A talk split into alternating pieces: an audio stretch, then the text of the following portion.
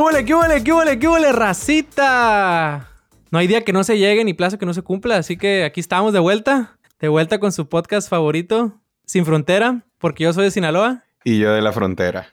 Hoy, episodio número 10, episodio especial, especial de Halloween. Les tenemos preparados ahí cosas de miedo. Uy.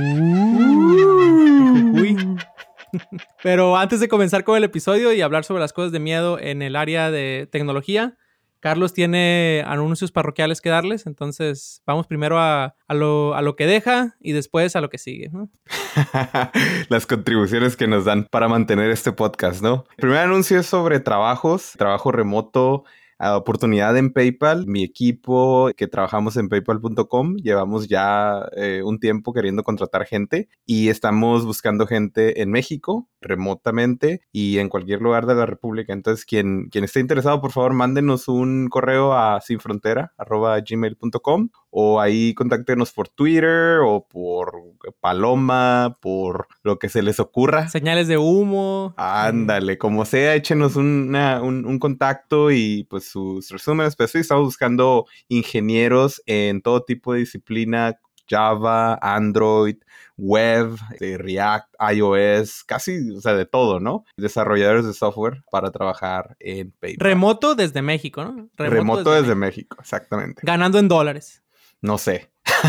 yo solo sé que están, yo solo sé que están buscando, eh, no shame, bueno, no shame. Bueno. Okay. Yo solo sé, yo solo que sé que la oportunidad está y pues la quiero extender y, y, es un buen equipo, o sea, es la cara de PayPal, paypal.com. Entonces, pues contacten, contacten por favor. El segundo anuncio es haciéndole una como Agradecimiento, shout out. Ándale, agradecimiento. Se me va el, el tema, ya, ¿no? Ya, Agra es que tú... ya se me olvidó. Tienes que cruzarte de la frontera otra vez. cambiarte shout de la out. frontera.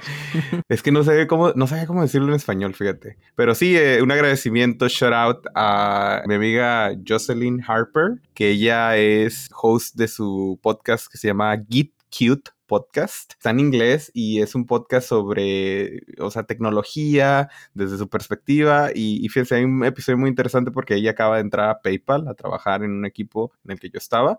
Y, da su forma de, ver cómo son las entrevistas técnicas, qué utilizó ella para prepararse, cómo llegar a ser Senior Software Engineer. Entonces, muy recomendado. Git Cute Podcast, por favor, chequenlo, mírenlo y ahí nos dicen qué, qué opinan. Pero bueno, ya sin más preámbulo, vámonos ahora sí a los, al tema de hoy, que son temas de miedo para software uh, devs. Y vamos a empezar con un tema que es, yo creo que el más de miedo para todos. Así, vamos directo al más difícil. Las entrevistas técnicas para conseguir, para conseguir trabajo en la industria. A ver, Marco, platícanos a ver por qué es un tema de miedo la entrevista técnica. En mi caso, más que de miedo, es, es, es como hueva. Pero yo creo que yo disfrazo ese miedo con hueva. Así como que casi cualquier cosa que yo digo, me da miedo, es como de, ah, la neta es que no me da tanto miedo, es que me da más hueva. Pero sí, yo creo que las entrevistas técnicas se podrían considerar de miedo porque es algo muy distinto a cualquier otra yo, yo, me imagino cualquier otro tipo de mm, disciplina en donde te estés entrevistando para un trabajo. Por ejemplo, si estudiaste para médico o si estudiaste alguna ingeniería biológica, otra que no sea ingeniería en computer science o ciencias de la computación, las entrevistas son muy distintas. ¿Y a qué me refiero con esto? Son entrevistas muy técnicas. O sea, prepandemia, el, el estándar de entrevistas era, llegas a un salón, probablemente hay uno o dos entrevistadores, te piden resolver un problema en un límite de tiempo, por así decir, una hora, 45 minutos, o a veces hasta media hora, y te dicen que lo escribas en el pizarrón. Y mientras vas escribiendo, tienes que ir mostrando tu proceso de pensamiento. Pero no son problemas así de, a ver, este 5,4 o la tabla del 9. que la tabla del 9 está difícil, ¿eh? algo, algo facilito, ¿no? Sí, no, la tabla del 9 está difícil. Pero esto es... Esto es a ver, 9 por 7. Eh, entonces seguimos con las entrevistas técnicas. Fíjate, Está más fácil la entrevista no hubiera, técnica. Allá no, hubiera, allá no hubiera pasado la entrevista. Ah, así son las entrevistas técnicas, ¿no? Acá de 9 por 7. En calor, en seco. Ay, güey. Así. ¿Qué? ¿Qué dijo? Ver, ¿qué? 9 por 7, pues no, la, la, la, ponme la canción para... Oye, aquí, aquí dice que tienes 10 años de experiencia multiplicando y pues yo quiero que la tabla del 9, entonces quiero que por favor ese 9 por 7 salga en el pizarrón en este momento. Entonces, si pones 63, Bueno, eh, lo calculaste en, la, en el teléfono, de seguro. En el teléfono aquí lo tengo a un lado, ¿no? Eh, no, fíjate, fíjate, mi manera de calcular la tabla de 9 es, me voy, por ejemplo, al... Yo sé que tiene que llegar a... Si es 7, si es el múltiplo de 7, por ejemplo, tiene que llegar a 70, porque 70 es 10. Entonces, simplemente le resto el mismo número, que es 7. Entonces, no, no sé, yo siempre tenía como truquitos, como estaba en la escuela de... No sé, a, lo mejor... Tenías tu algoritmo tenía mi algoritmo del ritmo, este, bien preparado Ándale. Yo fíjate, yo, yo lo calculaba la del 7, que digo, la del 9, que fue de las primeras que, que me enseñé porque tenía un orden de 18, 27. Entonces, el primer número le sumaba y al segundo le restaba. 36, 45, 54. ¿Sí me explico? O sea, un número va para arriba y otro va para abajo. Sí. Entonces, me decían, ah, pues, este, ¿cuánto es? No sé, 9, 9 por 8. Y yo así de, ah, ok, pues 8 es 80. Entonces, de ser, como es el último antes, tiene que ser 7 y luego pues ese es 72, ¿no? Ah, oye, buen, buena, buena, buen algoritmo ese. Sí. Eh, algoritmo de, para encontrar.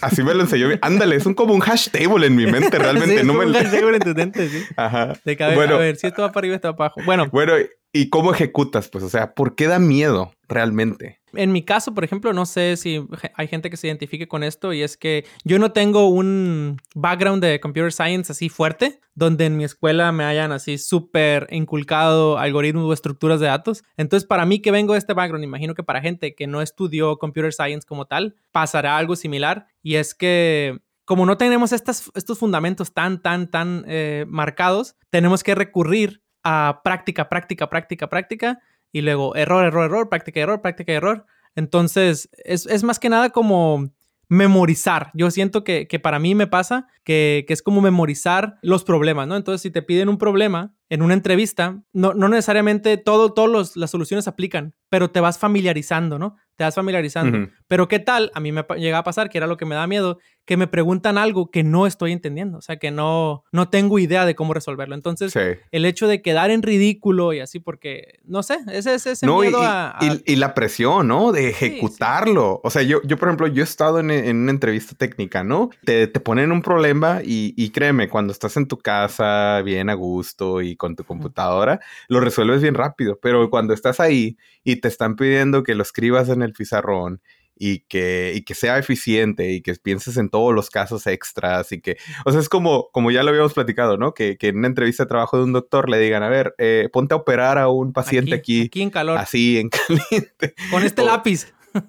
Ándale, ajá, así como, sí, o sea, yo sé que es muy diferente, ¿no? O sea, lo que un médico hace y lo que nosotros hacemos de, de programar, pero en cierta forma es como ejecutar tu trabajo en tiempo real con ojos viéndote. O sea, dime si nadie se... Todo el mundo se pone nervioso cuando estás haciendo algo y alguien más te está presionando o mirando.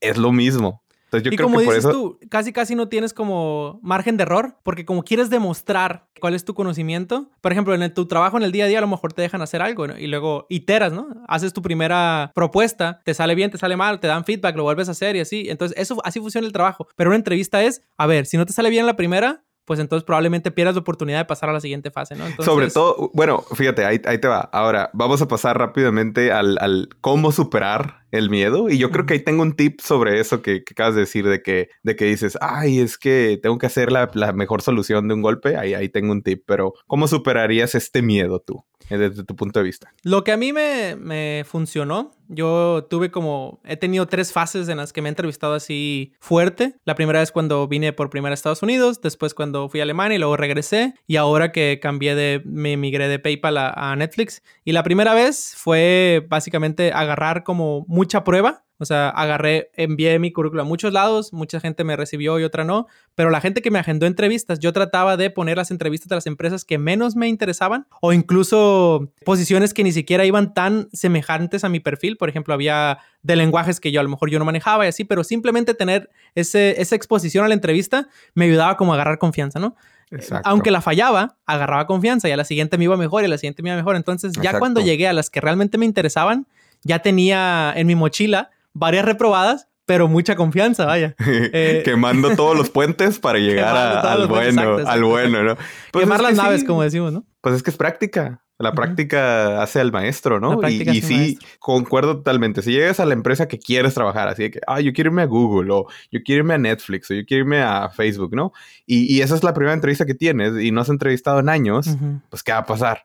a estar ahí todo temblorosín acá, todo sudando y templándote la manita. Bueno, ahorita con, con, la pandemia, pues es en Zoom, ¿no? Pero, Ajá, pero igual, o sea, yo creo que sí es una buena estrategia, ¿no? Echarte un montón de, de, entrevistas antes, empezar a, a, practicar y a ver, acostumbrarte. Y, y, créeme que luego empiezas a ver los patrones así de que, ay, o sea, son más o menos iguales las entrevistas, ya te sientes más cómodo, ya puedes hablar mejor. Y, y, no necesariamente, por ejemplo, si no quieres quemar las naves y mandar currículum y agendar entrevistas a muchos lados. Ahorita que decías de la práctica hacia el maestro o con la práctica vamos mejorando, hay una página de internet que se llama PRAMP, como la, la, abreviación de o la nomenclatura de Practice Make Perfect, eh, PRAMP. Y esa página eh, me sirvió a mí mucho cuando me entrevisté para PayPal porque te hace pairing, te hace match con otros ingenieros que también están buscando entrevistarse. Les da una hora de tiempo, media hora entrevistas tú, media hora entrevista él. La plataforma te da las preguntas para hacer y está muy padre porque como de cierta manera no existe esta presión de que me tiene que salir bien, súper bien. Entonces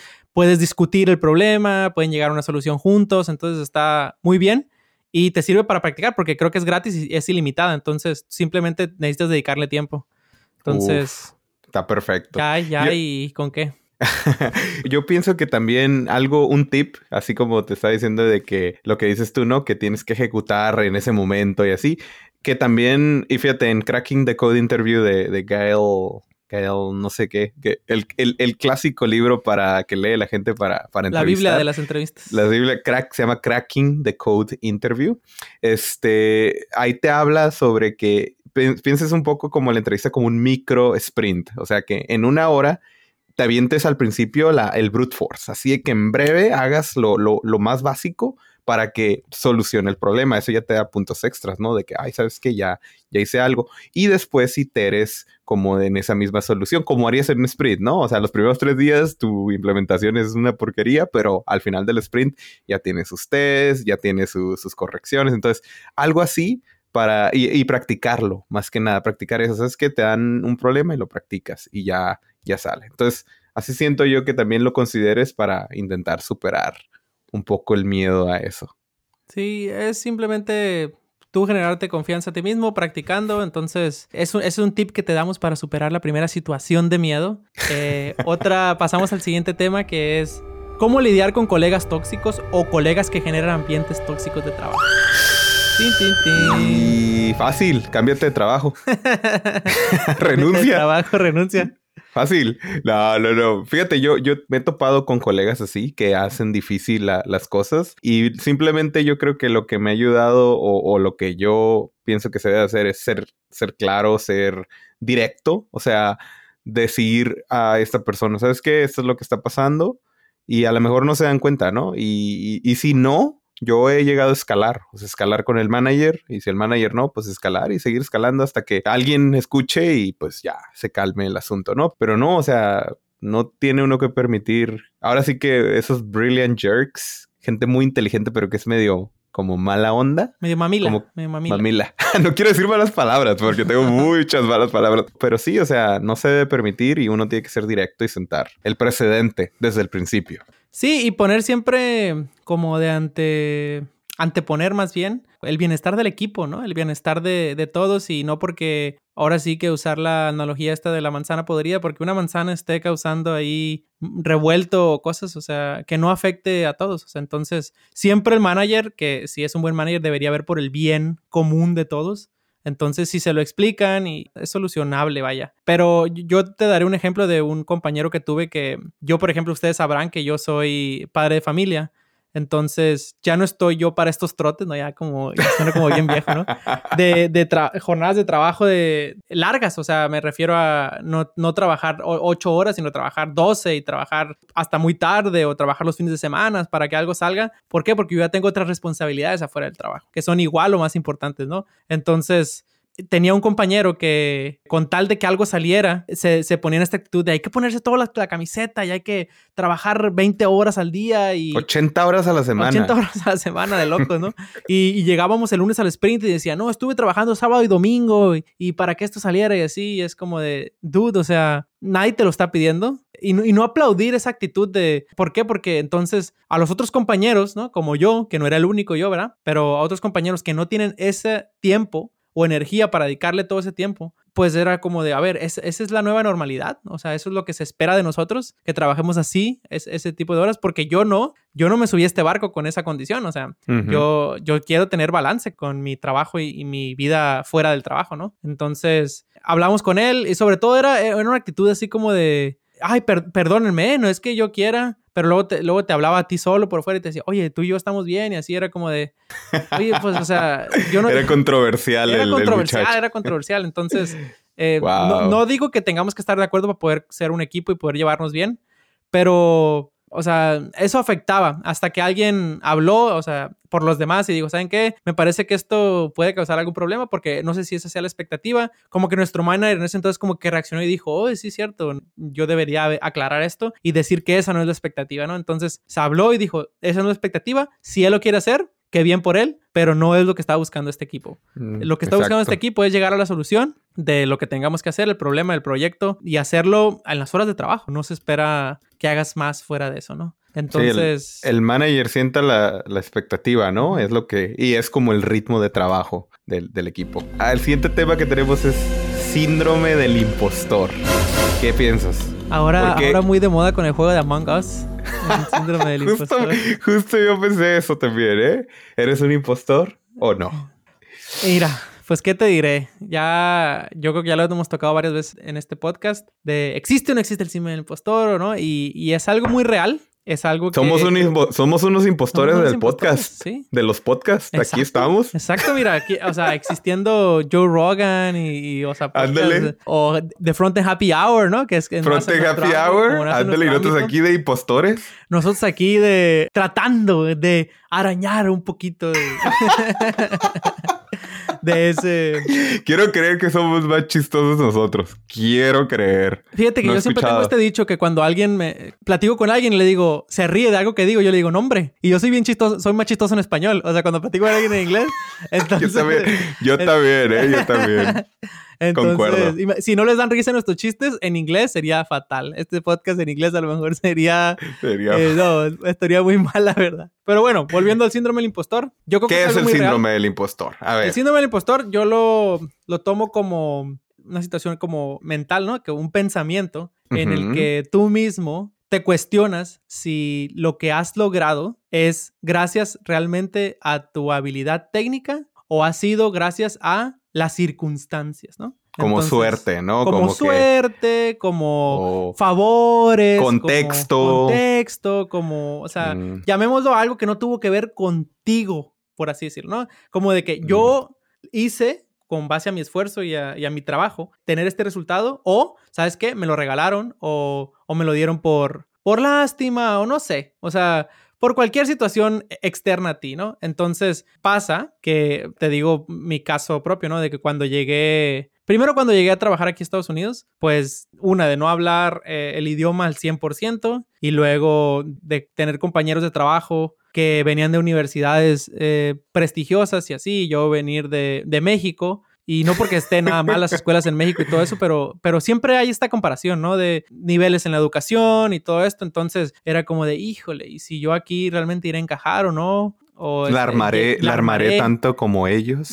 O cumpliré con la expectativa que se tiene sobre mí. O qué tal si no. Y qué tal si me corren. Y qué tal si se dan cuenta que, que soy un fraude. Y que, no sé, todo esta... ¡Wow! Los pensamientos. La, la, mente a mil por hora. Oye, la avalancha de, de negatividad viene hacia ti. Y sí, y, puede llegar a ser, o sea, tan malo que yo creo que en algún momento me llegó a afectar tanto que tenía burnouts. Yo siempre tengo como burnouts cíclicos, pero tardan mucho tiempo, ¿no? Y ya lo sé controlar, ya sé tomarte vacaciones, descansar y eso pero me pasaba cuando estaba así como súper mentalizado en esto del síndrome del impostor, que mi burnout era como, el ciclo de burnout se acortaba muchísimo, o sea, era como de, oh, ya, o sea, estoy cansado, ya no, no sé si esto es lo que debo de hacer, no sé si estoy motivado para hacer esto, y era simplemente mi mente, o sea, yéndose... ¿Y, ¿y cómo lo superaste? No creo que lo haya superado del todo, pero tengo herramientas. Ahora, por ejemplo, hace poco leíamos un tweet que decía que ver tus logros hasta ahora, ¿no? Ver tu, currículum un poco y, y darte crédito a ti mismo de, a ver, sea como sea, estoy aquí, y por ejemplo, tú decías hace, tiempo, ¿no? Que si yo tuve síndrome del impostor al, entrar a mi trabajo más reciente, que ya tengo un año y medio, entonces en un año y medio es tiempo suficiente como para que se den cuenta si yo soy el impostor o no en, en el juego de Among Us. Exactamente. Entonces, yo creo que de volada se hubieran dado cuenta si, si realmente no lo armaba. Que lo que pase de aquí en adelante, yo creo que una vez que estás dentro de un lugar, una empresa, es, eres tú. O sea, tú haces lo que, lo que sea necesario para, para crecer, para aportar valor. Y algo que a mí me funciona mucho y me ha funcionado, sobre todo cuando paso situaciones así como de, híjole, ¿realmente seré yo o no seré yo? Es meditar. Meditar, hay unas mm. aplicaciones muy fáciles y accesibles para... Calm es una de ellas. ¿Cómo se llama eh, la otra? Headspace. Headspace. Yo tengo las dos ah. y Calm la tengo en español y Headspace la tengo en inglés. Entonces, a veces me siento como que tengo más ganas de escuchar en español y a veces que me tengo ganas de escuchar en inglés. Entonces, cosas de mamadores. Cosas de mamadores. ¿No tienes acaso una en francés también? Hashtag Ah, perdón, en, en, eh, alemán o bel, en, eh, belga. Es que está bien belguísima. Está belguísima la aplicación. fíjate, yo, yo sobre el síndrome de impostor he tenido una opinión controversial como que, oye, no existe. Bueno, sí existe.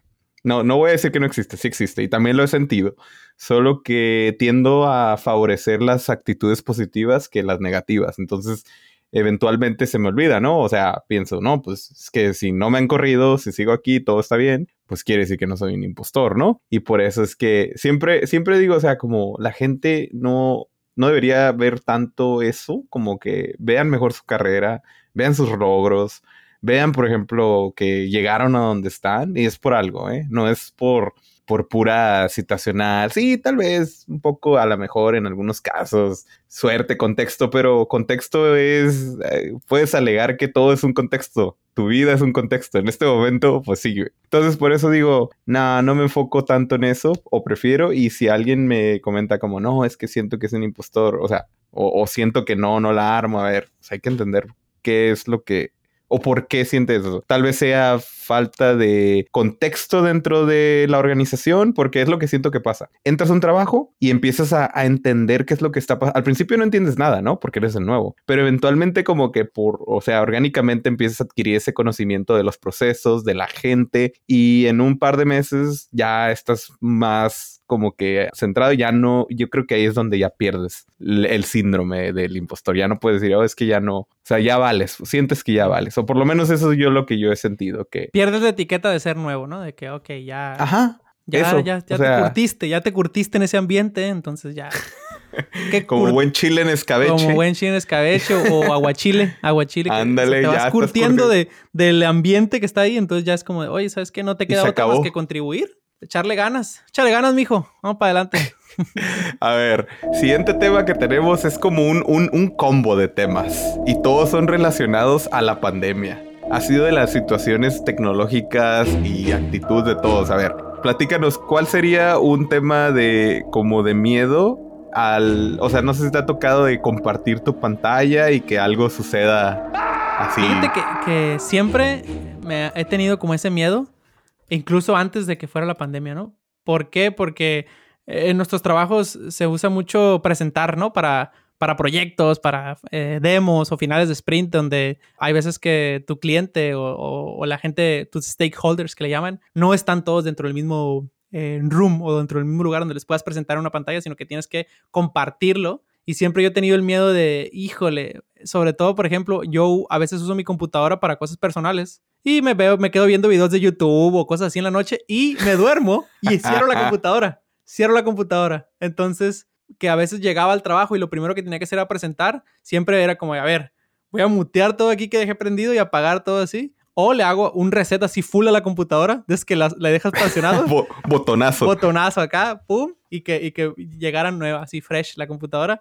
Porque si dejé un video en YouTube, a lo mejor que alguien, alguien le ofende o lo que sea, entonces pero más allá, ¿no te ha pasado a ti, por ejemplo, algo de mandar mensajes y en eso que están presentando o cosas así? Sí, a mí eh, esta pandemia me ha afectado bien duro con eso, porque, eh, por ejemplo, me ha tocado de que yo presento y estoy en una conversación con un compañero y, por ejemplo algo me dijo, algún chiste o algún comentario y yo presentando toda la pantalla y ¡zas! ahí se ve, ¿no? Acá. O, una vez, fíjate, eso, eso, eso, fue una reciente, estábamos hablando con otro equipo y estaban dándonos, presentándonos un diseño, ¿no? Y era algo que yo dije, esto es obvio, ¿no? Y mi amigo estaba presentando y yo le mandé un mensaje a él personal y le mandé como, oye, ¿creen que... Pues, o sea, ¿nos están viendo la cara o qué con esto? Y de repente salió el, el mensaje de Carlos Castro y La ¡zas! ahí la burbujita y todos en la todos en la, en la, en la presentación vieron y yo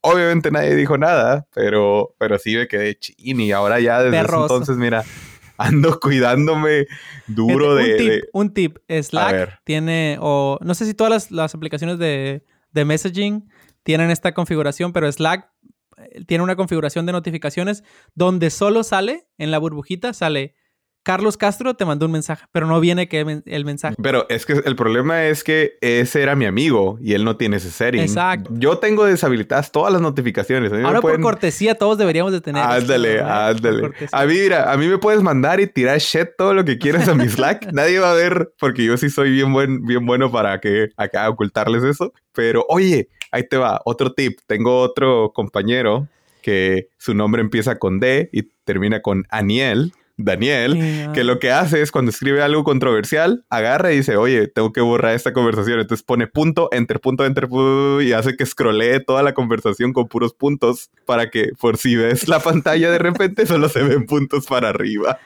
Puro spam, puro spam ahí. Oye, pe- pero son las etiquetas. Fíjate, alguien nos comentó en las redes sociales que dice compartir, pues obviamente no silenciar el micrófono y hablar mal de un cliente o algo así. En la, Eso en la ya está bien junta. extremo. Eso ya está. Me quedé yo, y no, no, por eso es que tienes que estar cuidando tus inputs ahí. Sí. Y luego alguien comentó sacarse el moco sin darse cuenta de que no apagaste la cámara. Eso me ha pasado a mí. A mí no. O sea, más sí que no. nada es que yo tengo, ahora, ahorita la gente no me ve, pero Carlos y yo tenemos bigote y barba, ¿no? Entonces, tengo aquí un lunar cerca de la nariz y ese lunar hace que los cabellitos de aquí de esta parte crezcan así como a lo loco. Entonces, es a veces los pelitos que me crecen me pican la nariz. Entonces, todo el tiempo estoy como rascándome. Entonces, yo veo que la gente decir, oye, este, este Marco eh, anda muy mocoso. ¿o qué? Siempre, se anda, ahí sacando Anda, moco. anda, anda espantándose el perico. Que pex. Programa familiar. ¡Eh! Le decimos a película animalito, el que hace. Sí, al perico, eh, como en el el que- hombro, en el hombro, en el hombro. El que repite. A ver, vamos mejor al siguiente tema. Oye, el siguiente tema, que también es de miedo, ¿eh? Fíjate que a mí, yo nunca he pasado por esa situación. Yo creo que por ese mismo miedo que le tengo. Ese eh, es Siempre miedo. me han llegado. Siempre me han llegado y es pedir un aumento en tu trabajo. En México siempre existe esta, esta bromita de te voy a dar un aumento por un aumento de chamba. Ándale. Que, oiga, ándale. oiga, jefe, vengo a pedir un aumento. Ah, sí, un aumento de chamba. A ver, ¿has alguna vez pedido un aumento? ¿O, simplemente te han caído como buen impostor?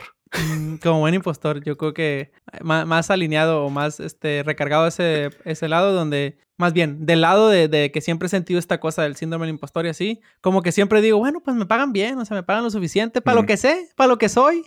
Como que me, me conformo don- donde empiezo, pues donde me dejan. Si me dicen, ¿sabes qué vas a ganar? 100 pesos, ¿no? Entonces digo, ah, 100 pesos es lo que vale, 100 pesos está bien, ¿no? Entonces como que no me pongo a pensar mucho de, no, yo creo que valgo más, hasta que empiezo a escuchar que otra gente dice, no, a lo mejor acá pagan más, acá, o esto. Carlos, o- Ca- Carlos empieza a decirte, hasta ¿no? que Carlos Le- empieza a decir, no, hombre, yo, Level tengo CYI, güey.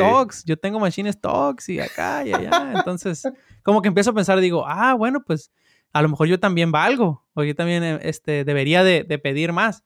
Pero lo que me ha pasado a mí es que yo no he durado mucho tiempo en los trabajos, ¿no? Entonces, por eso mismo, porque yo pienso que a veces es más fácil, y que esta idea la tengo desde México, no, no es necesariamente de aquí Estados Unidos, de los trabajos aquí, sino de que es más fácil ganar más dinero cambiándote de trabajo que, que te den Sí. un aumento. Porque en México sí llegué a pedir un aumento, pero era sumamente complicado que me lo dieran, porque primero trabajé para el gobierno y era como se manejaba por presupuestos y así, entonces era muy complicado. Y luego para No, y, empresas... y- y creo que también hay cierto estigma, ¿no? Así como del trabajo, porque yo recuerdo cuando trabajaba en México que me daba miedo pedir un aumento porque decía, oye, pedir un aumento significa como que, oye, como que le estás diciendo, ¿que no te pagamos lo suficiente? Exacto. ¿O qué? Y no, o sea, por eso es que digo yo. Y... Sí, yo creo que venimos eh, con este mm, estigma desde allá, ¿no? Desde nuestra cultura. Entonces, a lo mejor esta es la parte de, de que nos da miedo. Pero aquí las empresas pues son más abiertas y transparentes en estos sentidos, donde una cosa de la que hablábamos antes y es que, que hay, hay maneras de pedir un aumento, ¿no? Donde no es lo mismo llegar y decir, hey, dame más, a, ¿sabes qué? Mira, yo estoy ofreciendo el doble de valor ¿por qué no me das el doble de salario? Ojalá fuera así de fácil. Pero tú me estabas dando unos tips hace, hace rato de sobre eso. Es saber, saber tu valor. No, fíjate, yo, yo sí pienso que es un tema de, de, miedo, ¿no? O sea, siempre cuando hablas sobre dinero, sí es como algo de, ay, sobre todo compensación propia, ¿no? Y, y es, es un tema de miedo pedir aumento. Sin embargo, en las empresas de tecnología, afortunadamente cada año existe como un aumento, algo, en, algunas, no sé si en todas, pero por ejemplo en, PayPal, cada año nos dan como un ajuste de inflación, ¿no? Entonces cada año te dan un 2% de, de aumento que no es tanto, realmente es lo que la, inflación sucede, tu poder adquisitivo. Es como si no tuvieras aumento, por así decirlo, pero sí ves ahí como que un bump y un bump y así poco a poco, ¿no? Pero yo lo que me ha ayudado, y era lo que le decía a Marco, es que como de un tiempo acá se me quitó, antes sí tenía mucho miedo de eso, pero de repente se me empezó a quitar el miedo porque veía el valor que yo otorgaba al equipo, mi, mi liderazgo, el desarrollo que hacía, y la verdad, o sea, las chingadas que me daba a veces de trabajar extra horas para poder sacar un proyecto. Así que empecé a abrir esas conversaciones con mi manager y, desde, desde mi manager anterior fue como, oye, quiero hablar sobre mi compensación. Así, directo. Y, fíjate que no fue nada extraño, fue como, ah, ok, perfecto, vamos a hablar. Y, yo tenía metas, les, ¿sabes qué? Es que yo quiero hacer esto eh, personalmente, con, por eso es que el dinero para mí es, es lo que necesito. Así que ¿Cómo le hacemos? yo, simplemente dije esto. ¿Cómo le hacemos para que, primero que nada, qué es lo que tú vas a hacer para que me, o sea, para poder otorgar más dinero o tener un momento? ¿Y qué puedo hacer yo para que tú puedas, como se te facilite ese proceso a tus jefes? A final de cuentas, tu manager pide dinero a sus jefes para ti. O sea, es como un, un, requisito, ¿no? Y, también piénsalo de esta forma, no es su dinero, es el dinero de la compañía, así que realmente no es como que, ay, le está doliendo tanto. Y eso pasó con el manager anterior y con este nuevo manager, porque me cambié de equipo, literal nuestro primer uno a uno fue lo primero que abordé. Ni siquiera Todavía ni siquiera me había instalado en el equipo. Ya que se aprendía tu nombre para cuando. A ya ver, estaba hablando. Nuevo. Oye, yo quiero ya quiero no, más. Y, fíjate, no, no me atrevería a hacer esa conversación si no sintiera yo que, que, que otorgo el valor. Y por eso también tienes uno que, que, ser consciente, ¿no? O sea, decir, ¿sabes qué? Yo le estoy echando ganas y valgo, valgo esto, ¿no? Y, y hablar y empezar a. Y yo creo que abrir esa conversación desde el principio es algo que tenemos que normalizar como trabajadores es, ese, eso tiene que ser una conversación continua y no un una vez al año o una vez cada tres, cuatro años o, algo así, ¿no? Tiene que ser constante. Vamos a hablar, ¿cómo maximizamos? Final de cuentas, estás trabajando para eso, ¿no? O sea, así que es mi consejo para superar el miedo. O sea, no debería ser algo que como tabú, ¿no? Así como, como, es como simplemente ah, decías que cualquier cosa relacionada al dinero, a veces son temas tabú y no tendrían por qué serlo. O sea, es ponerlo sobre la mesa y como decías de que no solamente es pedir por pedir, que si tú sabes lo que estás entregando de valor, pues ayúdale, o sea, ayúdale a tu, a tu manager, a tu jefe, a la persona que decide si te van a pagar más o no, ayúdale a que él traiga ese recurso para ti, ¿no? De que, hoy ¿sabes qué? Ahí está, o sea, trabajemos juntos, yo te proveo de recursos y tú lo pides por mí y, todos ganamos porque yo estoy más contento y, la empresa tiene mejores resultados. Y, a veces no saben, fíjate, a veces es como que se les, se les va, andan en otras cosas, que el proyecto, que las juntas, y realmente no se pone a pensar. Entonces ahí en el one-on-one es una oportunidad única para empezar a hablar sobre este tipo de cosas. Así que háganlo. Sin miedo al éxito, papá. A ver, nos preguntaron de nuestros podcast escuchas. ¿Cómo dirían? ¿Podcast escuchas se dice? ¿O, nuestra audiencia? Audiencia. Se oye más elegante. Se escucha como, pero como coloquialmente, coloquialmente decir podcast escuchas. Podcast escuchas. Eh, preguntó a alguien que le da miedo ser developer o programador junior por siempre.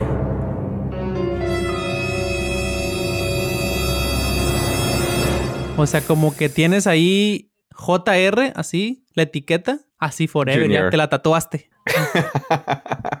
A ver. ¿Cómo abordaríamos esto y qué recomendación le podríamos dar eh, a alguien? Yo, yo tengo una idea, si, si me permites empezar. Dale. A ver, una vez escuché a un amigo que dijo que no es lo mismo tener 10 años de experiencia que tener un año repetido 10 veces de experiencia. ¿A qué se refiere esto? A que normalmente uno, la mayor parte de, y, no, y no creo que hable por, por, mi experiencia nada más, pero uno aprende en la escuela ciertas cosas, ¿no?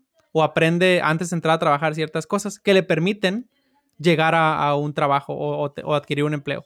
Entonces, este conocimiento que, ya tienes hasta ese momento donde empezar a trabajar es una cosa, pero de ahí en adelante, mucho del conocimiento que te va a ayudar dentro de tu carrera lo vas a obtener dentro del trabajo.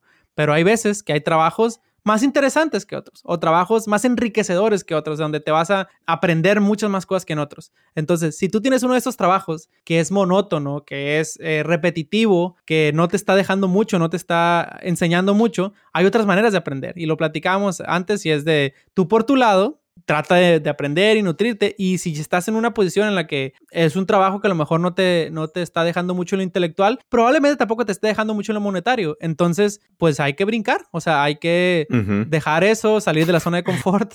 o sea, para, para dejar de ser junior, estás recomendando que renuncies, ¿verdad? Exacto. La, respuesta siempre es renunciar. O te cambies de trabajo. Exacto. La respuesta siempre es renunciar. Y no, y luego platicábamos un poco de que junior es más que nada como una etiqueta que tienen las empresas, ¿no? Para como, más que nada como las, las empresas, sobre todo las empresas grandes, tienen rangos de salario. Entonces, eh, tú tienes que entrar en uno de estos rangos. O sea, no es como que llegas y es como, a ver, tenemos un, aquí, le pagamos a Carlos, le pagamos a Marco, le pagamos a fulanito, manganito, y lo que sobra se lo damos al nuevo. No, o sea, tienen rangos, tienen presupuestos. Entonces, tienen que ponerte en una cajita para poder entrar en ese rango de salario, ¿no? Entonces, yo creo que es muy relativo porque puede ser junior para una empresa, pero puede ser senior para otra, o lo que le llaman mid o mid senior, ¿no? Entonces, no creo que sea súper importante. Junior, mid senior o senior mid junior. Mid junior o Nick, Nick junior, Nick junior. Nick junior. Ya empiezan a meterle un chorro de rangos, ¿no? Ya, este, yo... super senior super, como Super Saiyajin, así, pero senior.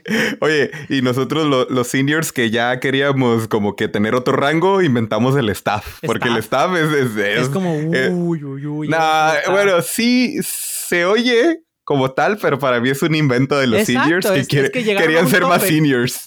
Primero yo creo que nomás existían los desarrolladores normales, ¿no? Solo, había desarrolladores. Entonces ya después como que llegó un punto en el que topó el salario ese, ¿no? Entonces como, a ver, ¿qué, qué, cómo le podemos dar a esta persona un aumento? No, pues ahora es este senior. Este, sí, porque, porque mira, ahí te va según yo, según yo los rangos que existen, por lo menos que, que ves en varias industrias, o sea, en varios, perdón, eh, compañías, es junior, y luego ahí está debatible el mid. Creo que no existe porque casi siempre es de junior a senior, algo así, pero junior, mid, senior. Luego sigue staff y luego principal. Y en algunos casos hay otro que se llama distinguish. Y distinguish ya es un, un, mago, ¿no? Así con una barba y acá agita la mano y se crean programas automáticamente. Y o sea, ese sería un distinguish, ¿no? Pero bueno, sobre yo lo que quiero decir es que todos empezamos como junior. Yo en algún momento puedo decir que fui un junior, o sea, Marco, tú también fuiste un junior, todos, todos empezamos como junior. Y así como pasa tiempo y tu carrera sigues creciendo, vas adquiriendo más conocimiento, eso se, traduce a experiencia y por lo tanto dejas de ser un junior porque ves más, ya sabes, ya tienes las herramientas para abordar un problema que te den en cualquier, casi cualquier ámbito. Y al principio junior, pues no lo tienes porque no has visto tanto. Entonces, yo digo que no tengan miedo a ser juniors por siempre. Realmente, eventualmente van a dejar de serlo, así casi por, por magia, mientras sigas trabajando. Va, a llegar, un, va a llegar un distinguished engineer y les va a dar así como, le va a Ándale, y ya van a dejar de serlo. Les va a aventar un poco de polvito y ya se vas a hacer senior. ¡Ah! Eh, otra cosa que, que debo decir es que deben de ser proactivos. Y es algo que Marco decía, cuando tienes un trabajo que, es muy repetitivo y que vale pura, ok, ¿cómo lo automatizas? Y ponte, o sea, aprende un nuevo skill. Y eso es lo que yo siento también que a veces cuando tenía, tuve un, momento, tuve que cambiar código de un CMS de Weebly, creo. Y me acuerdo que, que, pues era un trabajo que yo decía, no, esto no me va a ayudar en mi carrera. Pero ahí me ves investigando más a fondo y haciendo acá mis propias automatizaciones y así. Y te digo, eso ayuda, pues, o sea, ser proactivo, investigar un poco más, eso te ayuda a salir más rápido de ese pequeño a salir del etiqueta. A salir la etiqueta. yo digo que es como una fase, pero la etiqueta que la compañía que te va a dar. Ah, y, y muy importante lo que dice Marco, que es eso de junior es un una cuestión que las empresas te van a dar. No necesariamente es tu valor. O sea, tú puedes ser un senior en otro lado y esta compañía te quiere decir que eres un junior. No es cierto. O sea, a fin de cuentas, cada quien es diferente y simplemente piensen lo mejor de ustedes. Ustedes son chingones. Todos son chingones. Sin miedo al éxito, papá. Oye, y también no tiene nada de malo ser junior, o sea, no, no tengamos, no, ¿No? lo, no lo como asociemos a algo negativo ser junior, porque me ha tocado ver gente que dice de que, ah, eso es de junior. Es como de, pues todos fuimos juniors, o sea, más, más como de junior es un programador que, que, tiene menos experiencia, pero no lo asociemos a algo negativo y, y vas, vas, a salir de ahí. O sea, síguele echando ganas, síguele aprendiendo y vas a salir es, de ahí. Es el proceso de aprendizaje. Simplemente es cuando empiezas tu carrera. Desafortunadamente te ponen esa etiqueta, pero se va. Y no creo, o sea, yo creo que yo lo veo como un work in progress. Work in progress engineer. Work, Ajá, es lo que quiero decir, work in progress, excellent engineer, porque engineers ya son, Eh. engineers ya son.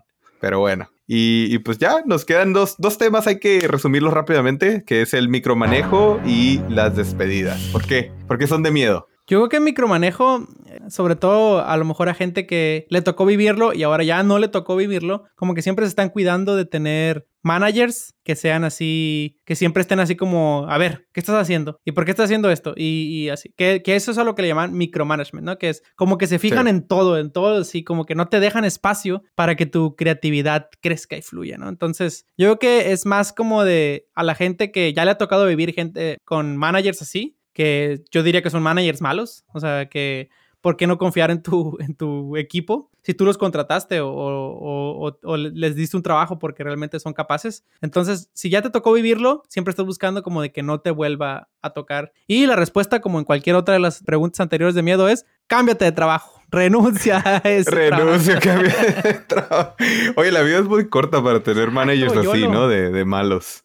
Eso sí. A ver, voy a hablar yo de despidos porque yo sí lo sufrí, ¿eh? eh esta, esta pregunta es como un, un, un, venía de un giro de despido como sorpresa. ¿No? De que ya la veas venir. Se llama layoffs y layoffs en, aquí en Estados Unidos es cuando corren masivamente un montón de gente porque a veces las em, compañías o reestructuran o les está yendo mal, ¿no? Y a mí me tocó, fíjese, cuando yo estaba al principio de mi carrera en PayPal como contratista, entré y entré un proyecto y todo bien, ahí me ves echando código y haciendo todo bien. En un viernes ahí me ves haciendo pull request el domingo, el lunes me levanto y tengo un correo de mi agencia en aquel momento diciéndome, ¿sabes qué? Acaban de terminar tu proyecto. Y yo, ¿cómo? ¿Estás despedido? Y yo, ¿qué? ¿Pero por qué? Y pues resulta que simplemente ahí reestructuraron y dejaron ir a todos los contractores. Éramos como ocho y creo que a todos nos, nos dejaron ir. Entonces sí fue una situación inesperada y eso me, me dio la, ahora sí que me dio esa, esa enseñanza de, oye, hay que siempre tener ahí el resumen este, actualizado, siempre tener alguna que otra puerta abierta afortunadamente en ese tiempo, pues mi, mi, propia empresa me encontró otro proyecto. Literal estuve una semana sin trabajo y ya la siguiente semana volví y entré de nuevo. Pero eso sí, no sé cómo puedes afrontarlo y perderle el miedo. Es una realidad que puede suceder en cualquier momento a, a quien sea. Lo único es que tal vez con un ojo en el ganso y en el otro en el cracking de core interview, tal vez. Sonó muy sugestivo eso. Eh, pero no, yo diría. No, creo que es el ganso y garabato, algo así. Un ojo no al gato y el otro al garabato. Ándale. Te hace falta, bien malo para los Te hace falta barrio, machín, la neta. Yo diría una, una recomendación es, y, y, y, a veces a lo mejor sonará muy mamador esto de que, ah, pues cámbiate de trabajo y, y no todos tenemos la suerte o la fortuna, no sé cómo llamarlo, de, de, decir, ¿sabes qué? Yo estoy acostumbrado a este tipo de cosas y vivir mi vida al límite, no sé, y and me ando cambiando de trabajo cada rato, ¿no? Entonces hay gente que le gusta menos, que a ella le gusta más de estabilidad, pero un consejo que no me dejará Carlos mentir es, tengan su, su FU money, o sea, tengan su colchoncito ahí por si en algún momento dicen, ¿sabes qué? Quiero despedir a mi jefe. O sea, ya, ya no es como que te entienda a ti, ¿no? Quiero despedir a este micromanager que tengo o quiero despedir a este trabajo que no me está aportando nada, que es muy monótono y quiero seguir creciendo y aprendiendo, pues está padre tener a lo que le llaman aquí FU Money, que FU por la abreviación de la mala palabra eh, aquí en inglés, que no la voy a decir. Pero. Eh, es, un fondo de emergencia, vamos a decirle. Pero se escucha más chido decir FU Money. O sea, yo tengo FU Money para decirte adiós, FU, gracias por todo. Entonces, eh, tener ese dinero ahí para cualquier situación, si, si no te gusta tu trabajo, si no te gusta tu manager, si no te gusta ese colega tóxico que tienes, tener ahí tu colchoncito para decir, bueno, al menos sé que le puedo dedicar un tiempo a entrevistarme en lo que consigo tu trabajo. Oye, ¿y cómo le hace uno si no te gusta tu co-host? Y pues está complicada. ¿Cuál es, ¿Cuál es, mi FU, Bonnie? Eh, un comentario ahí medio pasivo-agresivo, pero... no, no es cierto, ya sabes que, que tú y yo forever, no, es que está porque, porque tú y yo ya nos hemos hecho cargo de tener nuestro FU Money, entonces en cualquier momento, o sea, fíjate, somos libres de dejarnos ¿Puedes pedir a mi jefe? Somos libres de dejarnos ir, pero decidimos estar juntos. O sea... Exactamente, ¿ves? Es, lo que te digo, es, es el... Es, el destino. Por el amor al arte. Es el amor al arte. pues ya, con esto terminamos los temas. Digo, hay muchos más temas, pero estos son unos cuantos. Esperemos que les hayan este, gustado. Eh, ¿Algún comentario antes de terminar, mi querido Marco pues Antonio? Pues que estos temas son uh, de miedo en nuestra, en uh. nuestra área de, trabajo. Pero si se dan cuenta, no hay nada que no tenga solución. O sea, hay cosas que no la tienen, pero en, las cosas que acabamos de, de mencionar, no hay nada que no tenga solución. más, no hay nada que no tenga solución más, que invertir un árbol no balanceado con nodos dinámico, iterativo. Iterativo en, en o en. En, en complejidad, lineal. Eh, entonces, eso sí está imposible de resolver. Pero bueno, fuera de broma, si es esto, es que hay un video ahí de muy famoso de, de Steve Jobs donde habla, donde se gradúan de Stanford un montón de gente, ¿no? Y, y, les da una plática, ¿no? Y no voy a decir toda la plática que da, pero es un video muy recomendado. Si en algún momento te, te agarra el domingo de bajón, de acá, ah, tengo que ir a chambear el lunes. ve, ese video, está, está muy padre, solamente pone Steve Jobs Stanford y sale de seguro. Y él, en una parte, él dice que mostrarte como que a él le, da, le dio cáncer de páncreas, ¿no? Entonces, mostrarte como tan de cerca con la muerte, o sea, como saber que, que no somos eternos, o sea, que, que esto se va a acabar, que no todo el tiempo vamos a ser jóvenes, que no todo el tiempo vamos a ser juniors, que no todo el tiempo vamos a ser nuevos en una empresa. Entonces, que, que hoy podemos estar arriba y luego podemos estar abajo, no sé. Saber eso es como un golpe de realidad para mí y decir, o sea, no, puedo estar estático todo el tiempo, no puedo estar como esperando que las cosas sucedan, ¿no? Entonces, y tampoco pasa nada si me arriesgo, vaya, porque yo siempre lo veo así y tengo, yo siempre uso esta cosa para decidir cualquier como situación trascendental en mi vida, si estoy en una encrucijada en mi vida y tengo que decidir algo. Sacas la, sacas la ouija, ¿verdad? Saco la cuija, ajá. No, siempre me imagino en mi lecho de muerte, o sea, siempre me imagino. Oh, ya que esté, ay, ya que esté así como, oye, hablando de cosas positivas, ¿eh? Ya vi, ¿eh? Yo soy positivo, yo soy positivo en mi vida en todo, menos en las pruebas de COVID. Menos COVID positivo. Oye, pero yo me imagino ya como en las telenovelas, ¿no? Que salía esta persona así con, que está en una cama. Tu lecho de muerte. Y yo pienso que en ese momento me voy a estar acordando de todo lo que hice en mi vida, ¿no? De el tiempo que pasé con mis hijos, vacaciones que tuve muy padres o cosas así. Y yo digo, si a algo le tengo miedo o me da pena o, o me la estoy pensando para hacer, digo, en mi lecho de muerte voy a recordar esto. O sea, la, la, lo que derive esta, esta decisión que voy a tomar, ¿lo voy a recordar? ¿Sí o no? Y lo voy a recordar como algo negativo o positivo. Entonces trato de darle como ese mm. adelantarme en el tiempo y decir, ¿sabes qué? Pues, ¿para qué me la pienso tanto? ¿O, por, qué, por, qué, me da pena? ¿O por qué me da miedo pedir un aumento? O sea, si eso me puede abrir las puertas a otras posibilidades, ¿no? Entonces, ese es, ese es mi, mis two cents. Que más que two cents fueron como 5 dólares porque me tardé un rato.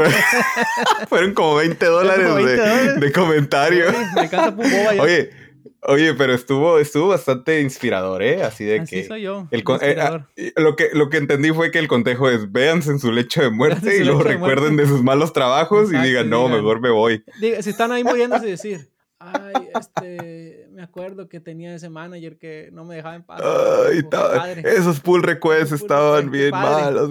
Lo disfruté muchísimo, mi trabajo. Hubiera trabajado más. Ándale. Siempre, siempre, eh, creo que le Hubiera trabajado más. que nadie nunca, de hecho, hay un estudio, creo que, donde entrevistan a gente de la tercera edad y nadie nunca hace como referencia a esto de le hubiera gustado trabajar más, a nadie le hubiera gustado trabajar más. Entonces, no pases más tiempo de tu vida trabajando que disfrutando de la vida realmente, ¿no? Entonces. Totalmente.